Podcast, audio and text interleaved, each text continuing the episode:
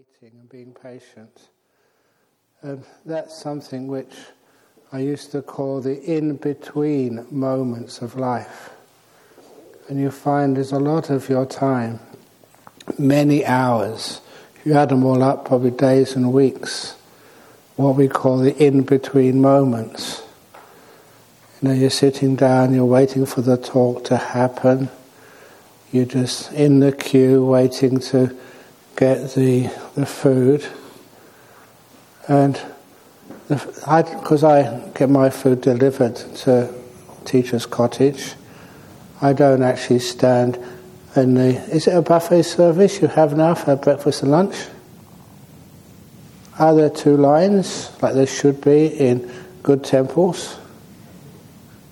You know what the first line is for? The first line in a Buddhist temple or a retreat center is for, for the ordinary person, we call it self service. For those who are enlightened, it has to be a different line no self service.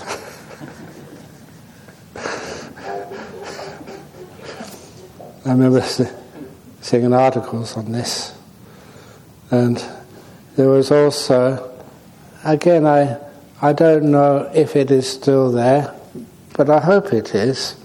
And if it's gone, I don't know where it's gone because it's such a lovely Buddhist cartoon. And just now, three or four uh, pictures, drawings. And the first one was of this uh, retreatant. And he was walking in to see the teacher with a big sign. And written on the sign, I want happiness, it said on the sign. And he was very miserable and very upset. And it's like maybe everyone here. Do you come here because you want happiness? I want happiness. So, how do you get that? How do you solve that problem of wanting happiness? So the teacher said, first mistake. He took his little sign and scrubbed out the I. That's the first mistake. I. So the sign then said, want happiness. It was still miserable. So the teacher got out a little pen and scrubbed out the want. And the sign only said happiness. There, that's the solution. and I thought that was a little brilliant cartoon. It's the I want is the problem. And to make that really clear, and somebody was just asking me about, you know, what is enlightenment, and I'll go back to the meditation afterwards. But, know, what is enlightenment? And you find that so many people will have so many different ideas, and they can't all be right. In fact, quite often people say some crazy things, thinking that's enlightenment. I remember one of the Buddhist magazines, Inquiring Mind, in the United States. They said they're doing an, a whole magazine on enlightenment. And could I send in a contribution? Because I was a well known Buddhist monk. And so the contribution only took me about 20 minutes to write on the computer because it was fun. I always notice when I have to be serious, it always takes much longer. And my article was uh, titled, Who Wants to Become Enlightened? And apparently, because I don't watch TV, it was based on a, a quiz show, Who Wants to Be a Millionaire? But this was more important, Who Wants to Be Enlightened? And so I had different contestants. You know, one was uh, if I remember it correctly, was uh, Miss Anna Gami, representing Theravada. One was Amy Tarber, representing Mahayana. I forget who the other names were. And the way to find out the winner of the competition, who wants to be enlightened, well, first of all, I mentioned the prize. The prize was a solid gold meditation cushion. Delightful to look at, but hell to sit on. And making some points there. Do we really want comfort or do we really want what impresses other people? And then they had these different um, contests. And I think for the last two, uh, there was a Zen monk and uh, a psychologist. They in the, in the last two. And you had to show a psychic power. And so the Zen monk meditated deeply. He rose up into the air, and the live audience, they were just so impressed. Actually, to see somebody levitating. So they all clapped and cheered. And the poor Zen monk was disturbed from his uh, concentration by all the clapping, and he fell to the ground and killed himself. it was all, you know, typical Ajahn Brahm stupid jokes. And eventually the psychologist and psychotherapist, you know, won because she was the only one found wanting. it was just a satire on how people want to become enlightened or think they know what enlightenment is. And I sent it really quickly. I was just having fun, enjoying myself. And I sent it to these people and I said, look, you know, I know you're going to reject this, it's not what you really want, but you know, I'm sending it anyway. I'll send a proper article sort of uh, this afternoon sometime. And I got the email straight back, no, we like this, thank you, can we publish it? So that's my article. But never think that humour is not profound.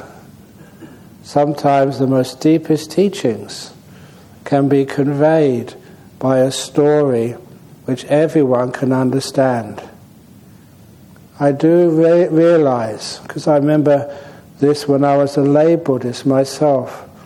Sometimes we would go to these lectures at university on Buddhism. And I was at Cambridge, there's some really sort of big brains there. Small minds, but big brains.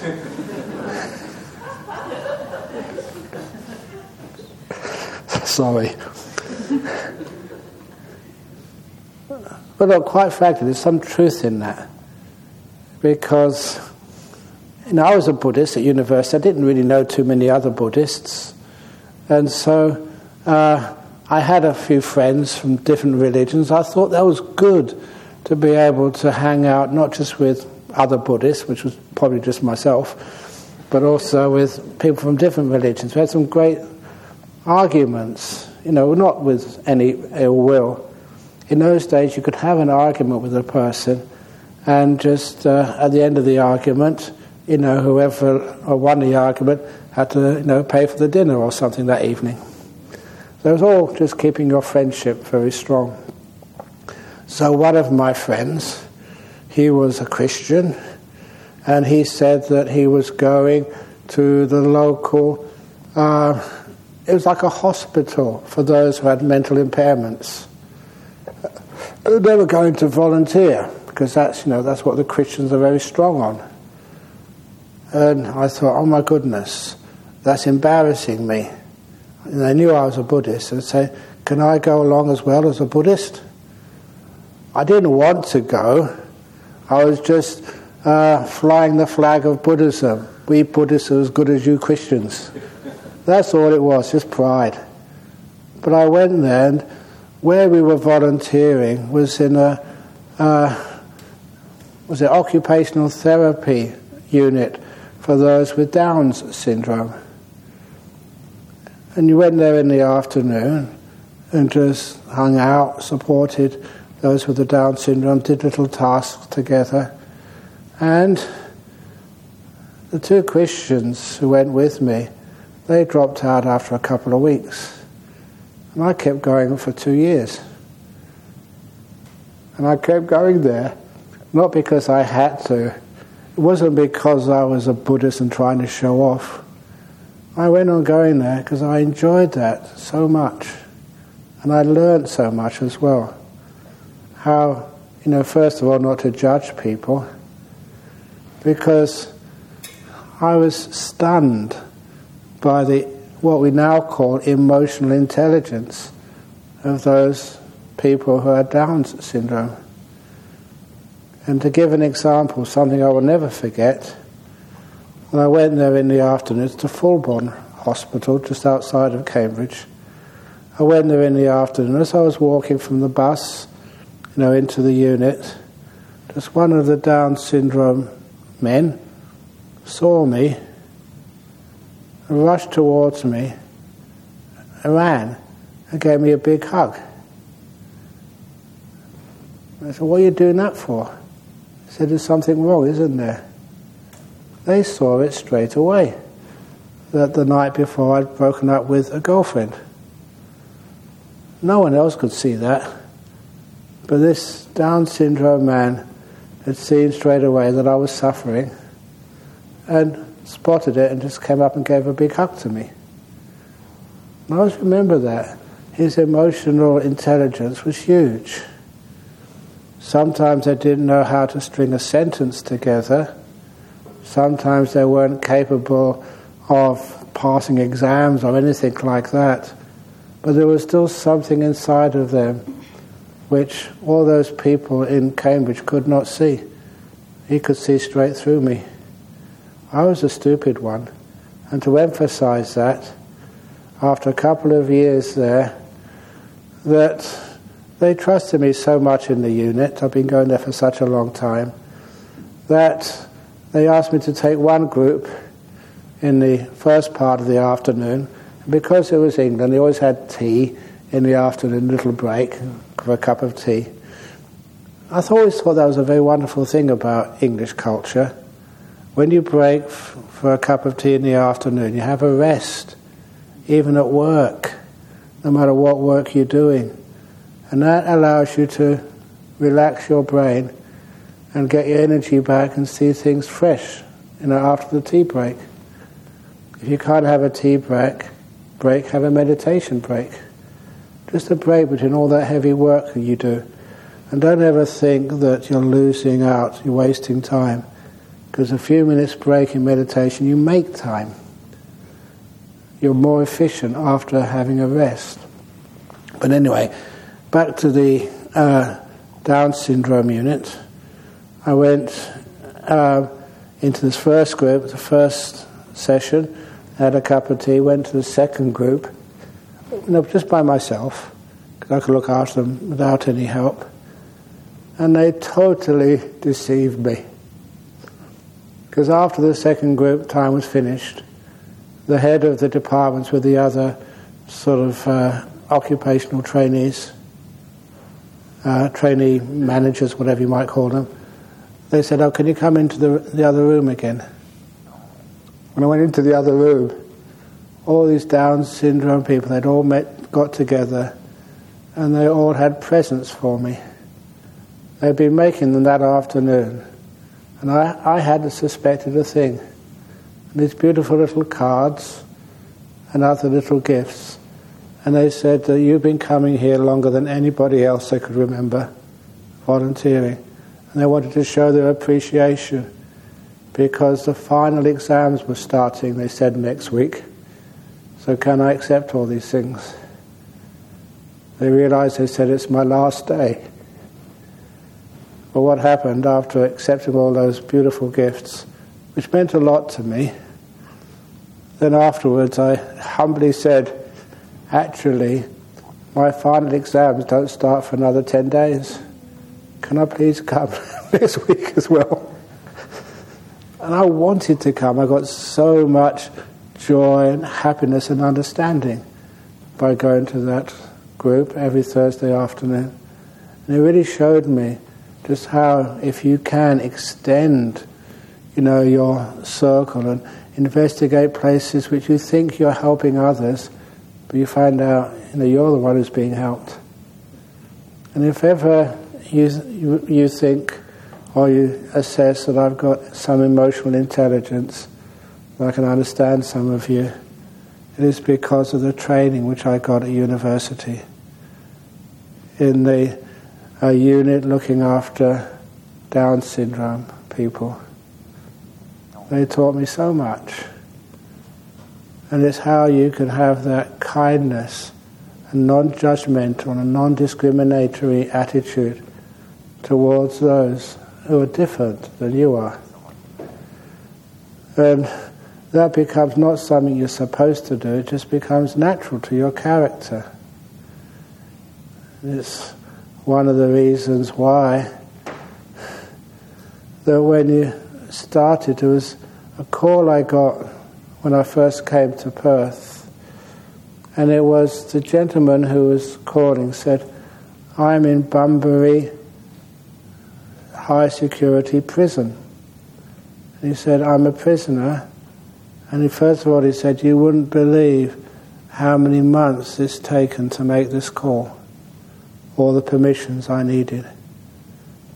And he said, We want to invite one of you monks to come and teach meditation at the prison.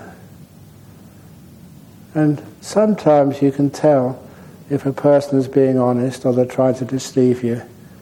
And my impression, this fellow you know, was so honest. He was really trying hard to get a monk to teach meditation in prison.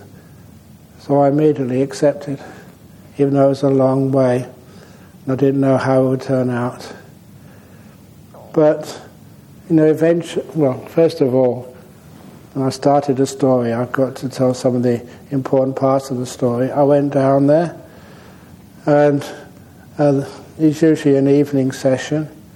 And the first session I went to to teach meditation at Bunbury Prison, about 100 people turned out, more than you, you people here, about 100. And they said that's almost the whole uh, they call it muster, the whole uh, prisoner population in that jail. There's only about four or five didn't go, and that's because they were sick or they were in, in some other sorts of problems. But almost everyone, and when I saw that, this hall packed with prisoners all wanting to learn meditation, of course I was impressed and inspired, and I really wanted to do the best for them. And I started teaching them meditation. Only after about three or four minutes, they were very impatient. And one of the men put his hand up and said, Can I ask a question? I later found that this man was one of the leaders of you know, the gangs in the, in the prison. He actually became a very good, good friend over the years. I remember him very much. And uh, he was the one who later on told me that he said, you know, you don't, you don't have to worry at all about your security inside these prisons. You know, we all know you and we, we respect you a lot. And if anybody tried to rape you, and the men were targets for rape inside his prisons, some of the prisoners had nothing to lose. They're going to be there for such a long time. He said, if anybody tried that, a few of us in the front would get to them first of all.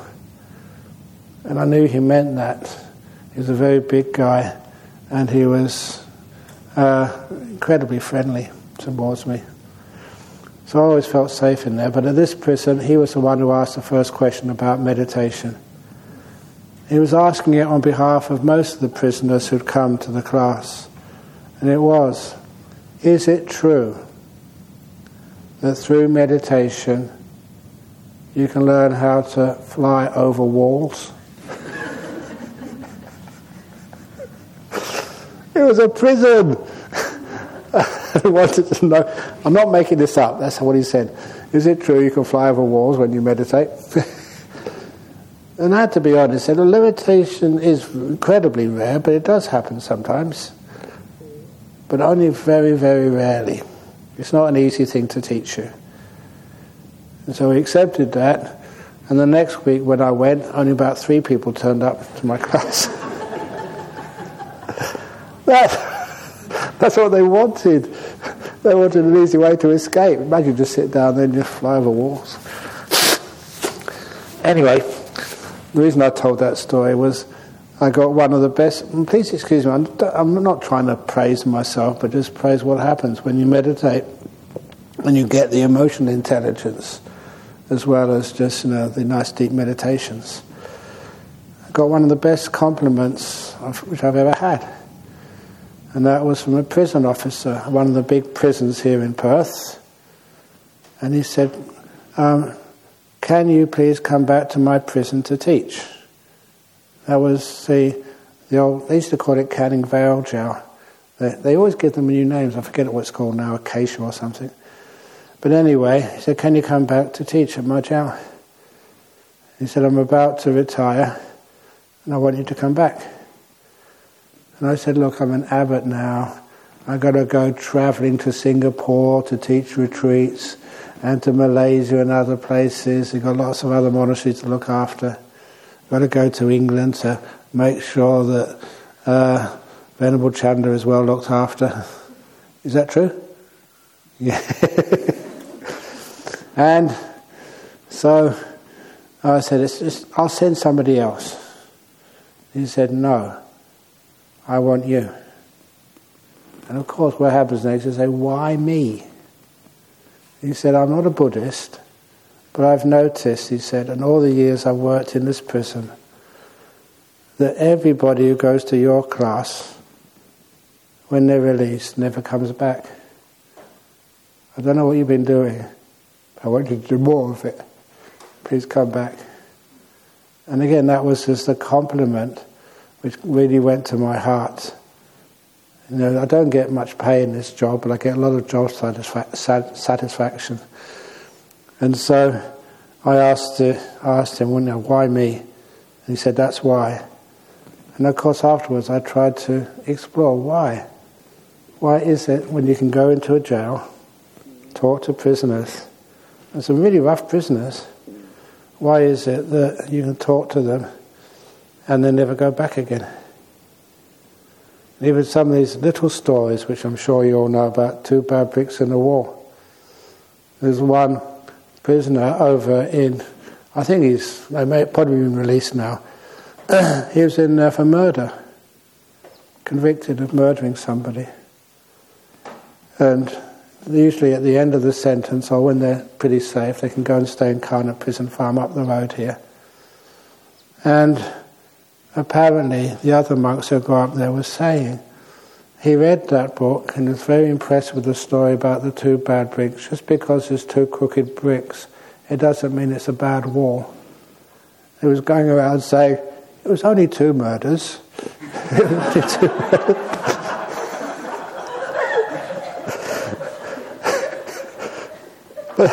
but that worked for him. He didn't think he was a murderer. He'd just done two murders. There's a different thing about being a criminal and someone who's done a crime. It's like a thief is someone who always has to be a thief. They're branded for life. You're a thief. Sometimes people steal. I don't know why they do that. A lot of time here in Australia because of drugs. They don't know really what they're up to. And you give them a bit of confidence and respect, and after a while, when they get released, they never do it again. it was just giving people respect. That was what was important. And just like with mental health, I'll go back to enlightenment in a minute. Please excuse me. like even with mental health, I always recall you know, being asked to give a presentation at a, a, mental health week, they called it here in Western Australia. I was in the, the convention centre, and I'm always happy to help. And they wanted me to do a presentation to what they call here the clients of mental health. Not the doctors, psychologists, carers, or whatever, but to the people who were um, being helped and cared for. And when I went in there, they ne- many of these had never seen a Buddhist monk before. And so, after the talk, a couple of them came out and said, We come first of all to thank you and to apologize to you. And I said, Why apologize? And please excuse my language. Those of you who know English will understand this, know English English. They said, when you came in to give a talk and you went on that stage, we thought, who the hell is this wanker? Meaning me. That's a very nasty thing to say about, in England about someone you don't respect. and I hadn't heard that word for years. You know, when I was in England, I could hear that word, and I thought that's really funny. And he said, "We apologise. We didn't know who you were. We thought you were one of these other professor types who's going to tell us what the theories are." He said, "You came up there on that stage, and you made us cry." and laugh almost at the same time. And the story which really hit them was you know, the old story, which I'm sure many of you have heard before, but these great stories, please know that I've heard this story more than you have. Every time I tell it. And I don't mind at talk, it inspires me, it's true. And I said that I'm a forest monk. I live in forests. You know, here in Australia and in other parts of the world. I grew up in the forests, the jungles of Thailand. And I've noticed something that in the forests, even in this forest, there's no such thing as a perfectly straight tree. Every tree in this forest is bent, twisted, crooked. It's had many of the branches torn off by the winds. The bark is scarred by the bushfires, which is part of nature here in Australia. And all the leaves in the trees, they're not all green, some are brown, some are being uh, eaten by um, the little animals, little whatever it is, which live in the forests here. They're all imperfect and many are damaged. So I said, I've never seen a perfect tree in the forest. I've only seen damaged, crooked trees. That's the truth. You go and have a walk and see if you can find a perfect tree. They're all bent, damaged. So I said, if you are damaged by life, by some uh, mental illness or physical illness, or you've had some trauma, please know that you belong. You're part of the forest called humanity. You're not excluded. And number two, if you're really bent and really damaged and extremely crooked, you are one of the most beautiful trees in that forest. That's true in these forests, I really like the crooked trees, the ones which are bent, which one which the branches are all over the place. They're the ones which are truly beautiful. And so straight away, they realized they didn't need to hide. They weren't excluded. They were part of nature. And sometimes some of the most beautiful parts of nature. And so that made us cry and laugh. People always wanted to cure us and make us fit into some sort of ideal. They always thought there was something wrong with us. We started to believe that ourselves, there's something wrong with us. Say, no. Please stay as you are. You're part of life. Thank you for being who you are. And of course, that type of acceptance was also what I gave to the prisoners in jail. It's What I give to you. Some of you are great meditators. Some of you are hopeless meditators. I've been teaching you for years. I just wonder why, I keep doing it.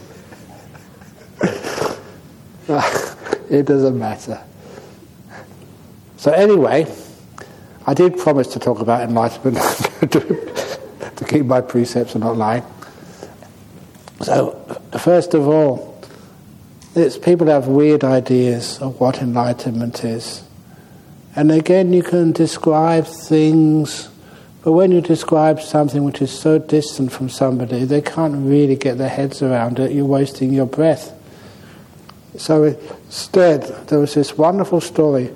I did write. Uh, uh, published the story in one of the books, and it's a very impressive story because it says many of the things about the different people in life and why you do things. And it was the story of the five children playing the wishing game. And the rules of the wishing game are you all have a wish each, and the one who comes up with the best wish wins the game. So the first kid, and always remember any game, don't be the first. Because afterwards, you know, you can learn. Uh, it's the old story of the, uh, the monk, uh, the priest, and the Jewish rabbi who would meet regularly to get some interfaith harmony. And they started by just having, they couldn't have dinner together because the monk can't eat in the evening. So they had lunch, but that was really hard because the monk has to eat before noon. So then they started trying something else. They started having some games they were going to play just to get to know each other. And that was also difficult. So they started playing cards together which was very easy, just in somebody's room. It's easy to play cards. To make it more interesting, you know, it made it poker and just put a few uh, coins on you know, to bet. And I thought that would actually give them something they're struggling for, and they could get some understanding of each other. But in the place they were doing that, it was illegal to gamble. So someone uh, told the police, and these three religious leaders were arrested and had to go into court on trial.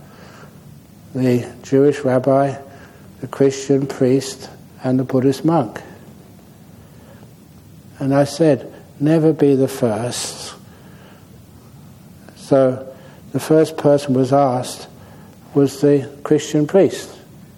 He said, no, uh, Reverend Sir, were you gambling? No, you're a priest, so know, be really, I, I can't accept that you're going to lie to me, so please, just say it truthfully, yes or no, were you gambling? And really quickly, the priest looked up into the sky and muttered, Please, Jesus, forgive me, and said, No, I wasn't gambling. He looked up in the sky so quickly no one noticed that. That was his trick. Okay, you can go. Then they asked the Jewish rabbi, Were you gambling? And he did an old trick I remember I learned at school. I hope you don't know it in Singapore. I'm sure you do. He put his hands behind his back and crossed his fingers. Do you have that in Singapore? You cross your fingers and then it's like a lie, but you can't admit it? You do that? Yeah. Okay. You do that. Okay, be careful. yeah. Yeah, when the kids, yeah. But that's what he did. And so, okay, not gambling, you can go. And then the last one was the monk. And so the monk realized he can't look up into heaven and say, Jesus, forgive me. And the, the judge was getting a bit suspicious, said, please keep your hands in front of you so I can see them. So, Venerable monk, were you gambling? And he responded honestly, with whom?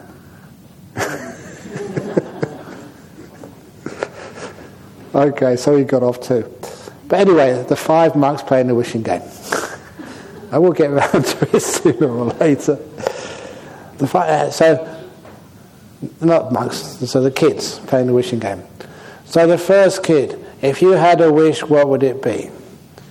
And so his wish was for the latest computer game.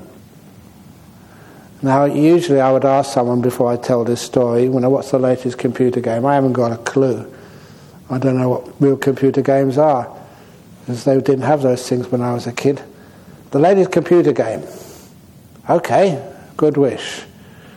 The second kid, if you had a wish, what would it be?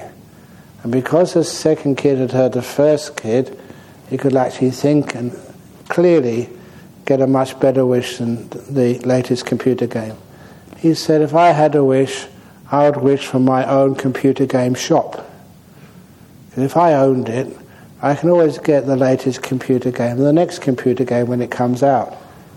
So owning the shop which uh, sells computer games is much, much better. So then they asked a third kid. And this girl said, if I had a wish, and she was much smarter than the first two boys, if I had a wish, I would wish for $10 billion US. It's a lot of money. And the first thing I would buy is my own computer shop, computer game shop. But that wouldn't cost 10 billion. And then with, this is uh, US dollars, it's not Indonesian rupiah.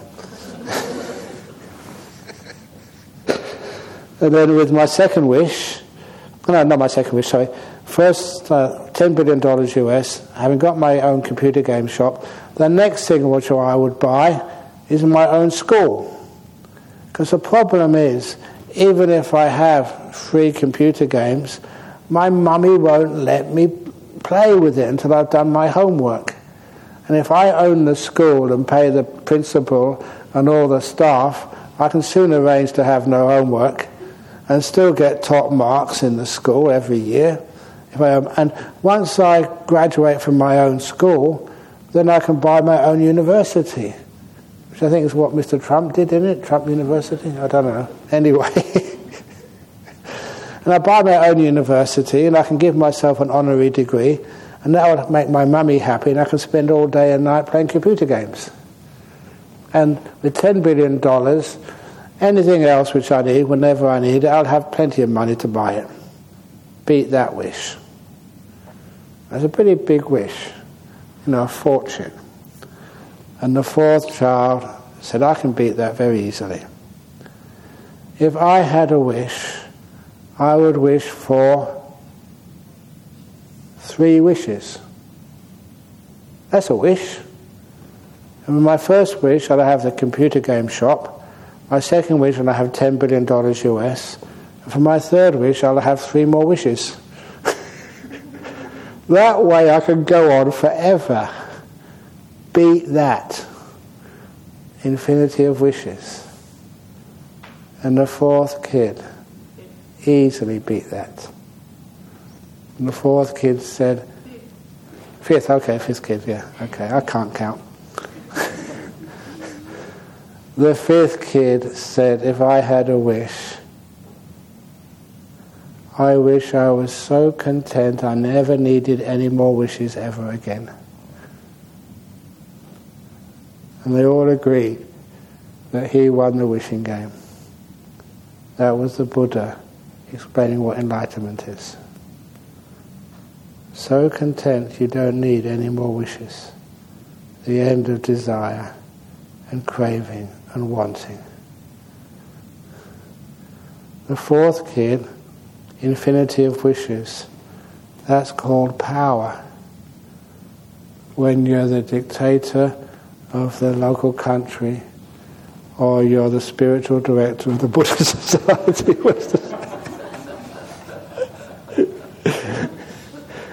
you can get whatever you want just by saying it. Sometimes people think that that is happiness. It's not. There's no end to things you might want. That's called the myth of power. It explains why I've seen so many times very wealthy people who don't need to work again in their lives.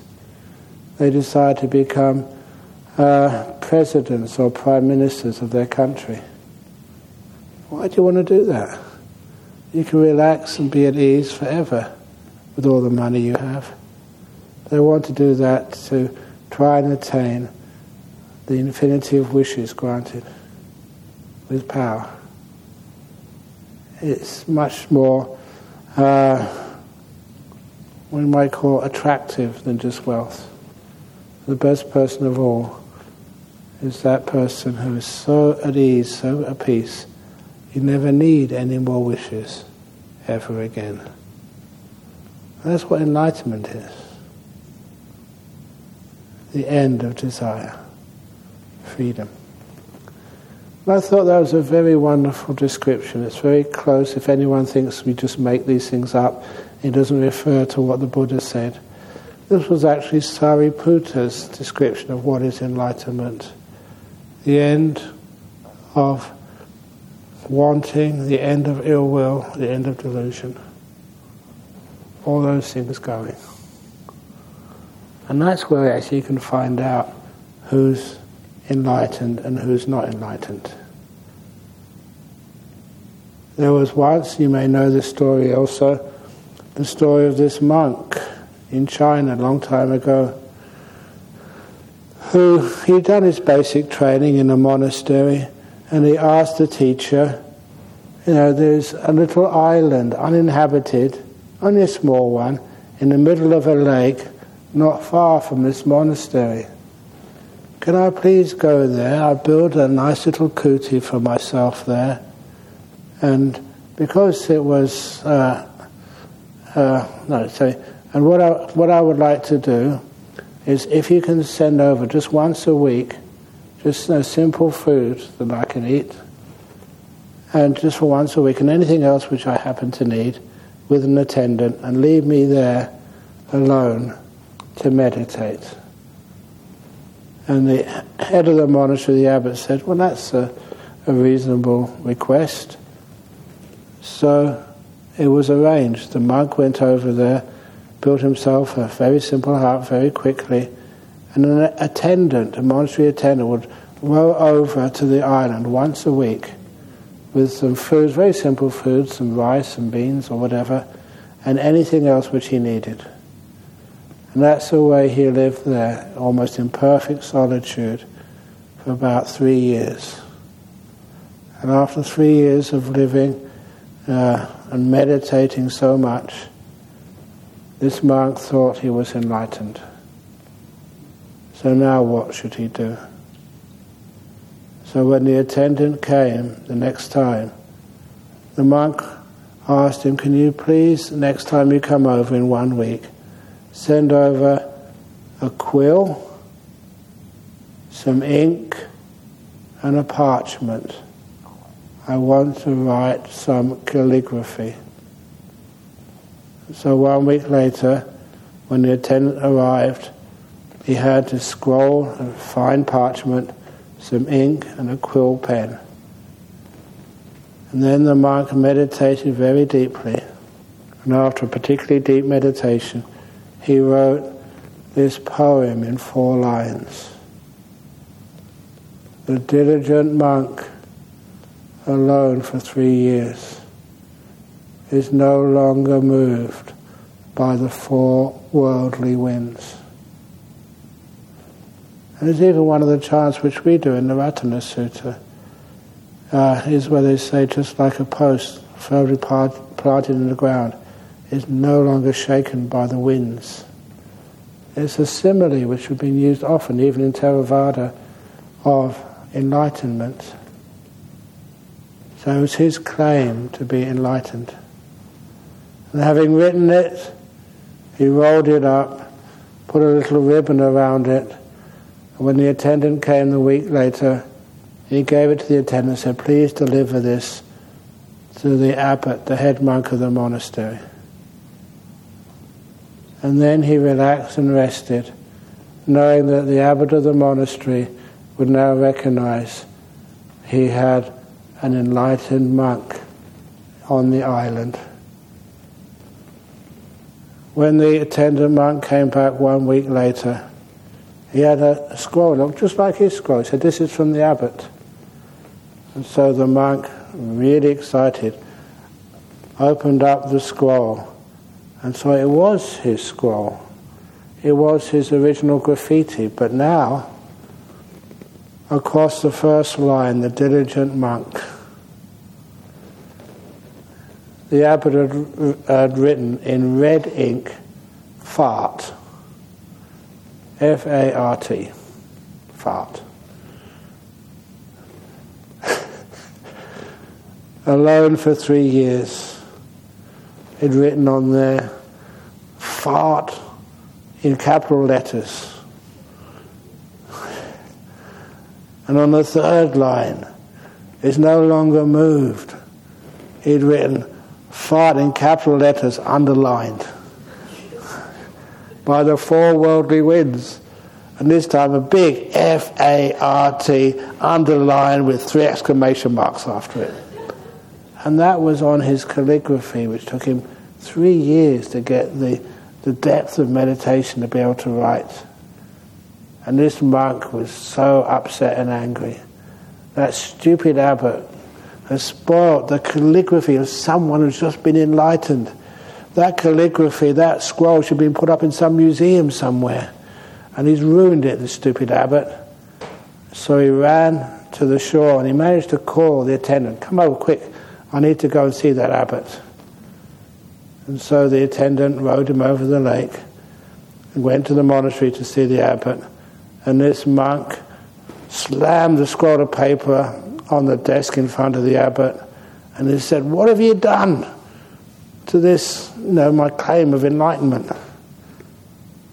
And then the abbot slowly stood up, opened up the scroll, and read out the poem which the monk had written. The diligent monk, alone for three years, is no longer moved by the four worldly winds. Yet, said the monk, the abbot, four little farts have blown you clean across the lake.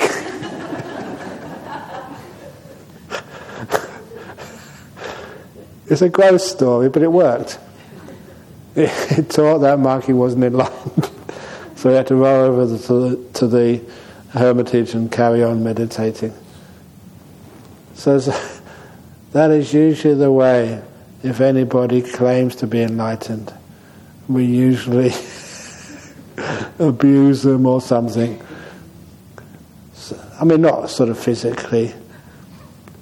No, if Venerable Chandra came up and said, I'm fully enlightened after this retreat, I would say, oh, look, you know, women can't become enlightened. It's impossible. That's not true, of course. It's just that I'm saying that to try and upset her. She said, What? I believed in you and taken refuge in this for so many years. and if she just smiles and says, Yeah, okay, whatever you say, then I think maybe it's true. So that's actually how we find out. But just to finish off this talk, I'm not, again, I'm sure many of you know the story. You know the time when I became enlightened? Do you want to hear that story? Again. and sometimes people ask me, Are you enlightened, Ajahn Brahm? I'll tell, you, I'll tell you the time when I became enlightened. I thought. it was my fourth year as a monk.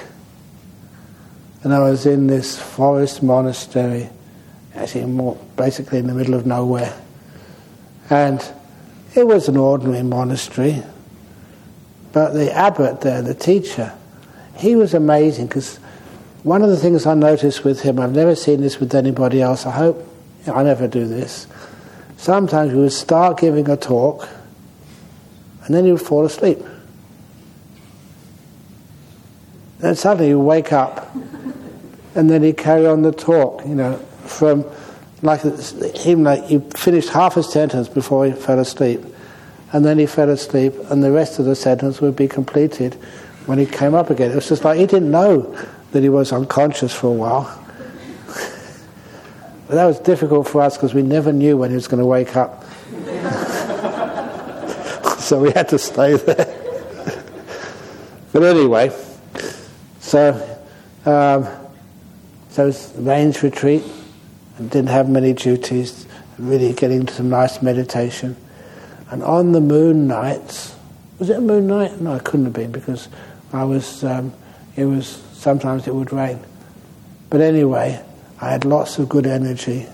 So I was meditating, you know, sitting down and walking and sitting down and walking. You know, and sometimes, you know, you can really get, you know, your meditation really hot.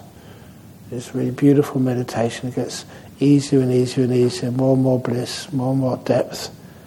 And it was after a nice deep meditation, I was on the walking meditation path. It must have been about one o'clock in the morning or two o'clock or something. And then as I was walking, all these incredible insights came. I didn't look for them, they were just pouring in until the big one came. The insight into everything. Oh, that was amazing. And as I was walking there, just so much energy was up in my mind. And I realized there was another enlightened being in Thailand. And I went to the um, the the hall just to sit. No sloth and torpor at all, no restlessness, a perfectly poised mind, so much bliss. It was all so easy. And then I thought that you know I should have some rest. So I went up to my heart, not to sleep, just to stretch my back. And then there's no way I'm going to go to sleep with so much energy and clarity in my mind. So I almost got up after five or ten minutes and went to the hall. The bell usually went for the morning meeting at 3 a.m. I was already sitting there by 3 a.m. And many of those mornings, it was in the, the jungles. I was sleep deprived, of course, but I had so much energy. I was sitting there, no sloth and torpor at all. It was just so easy to meditate. And even when we did our morning chanting, you know, things like Yos, uh, I never chanted Yos. Yoso Bhagawa! I had so much energy. I couldn't stop that. And then after the chanting, we got ready to go on alms round. And as I was going on alms round in the village, wow, I was zapping every person who gave some rice into my bowl. And I was thinking, you don't know how lucky you are. This morning you're giving rice to a newly enlightened Western monk.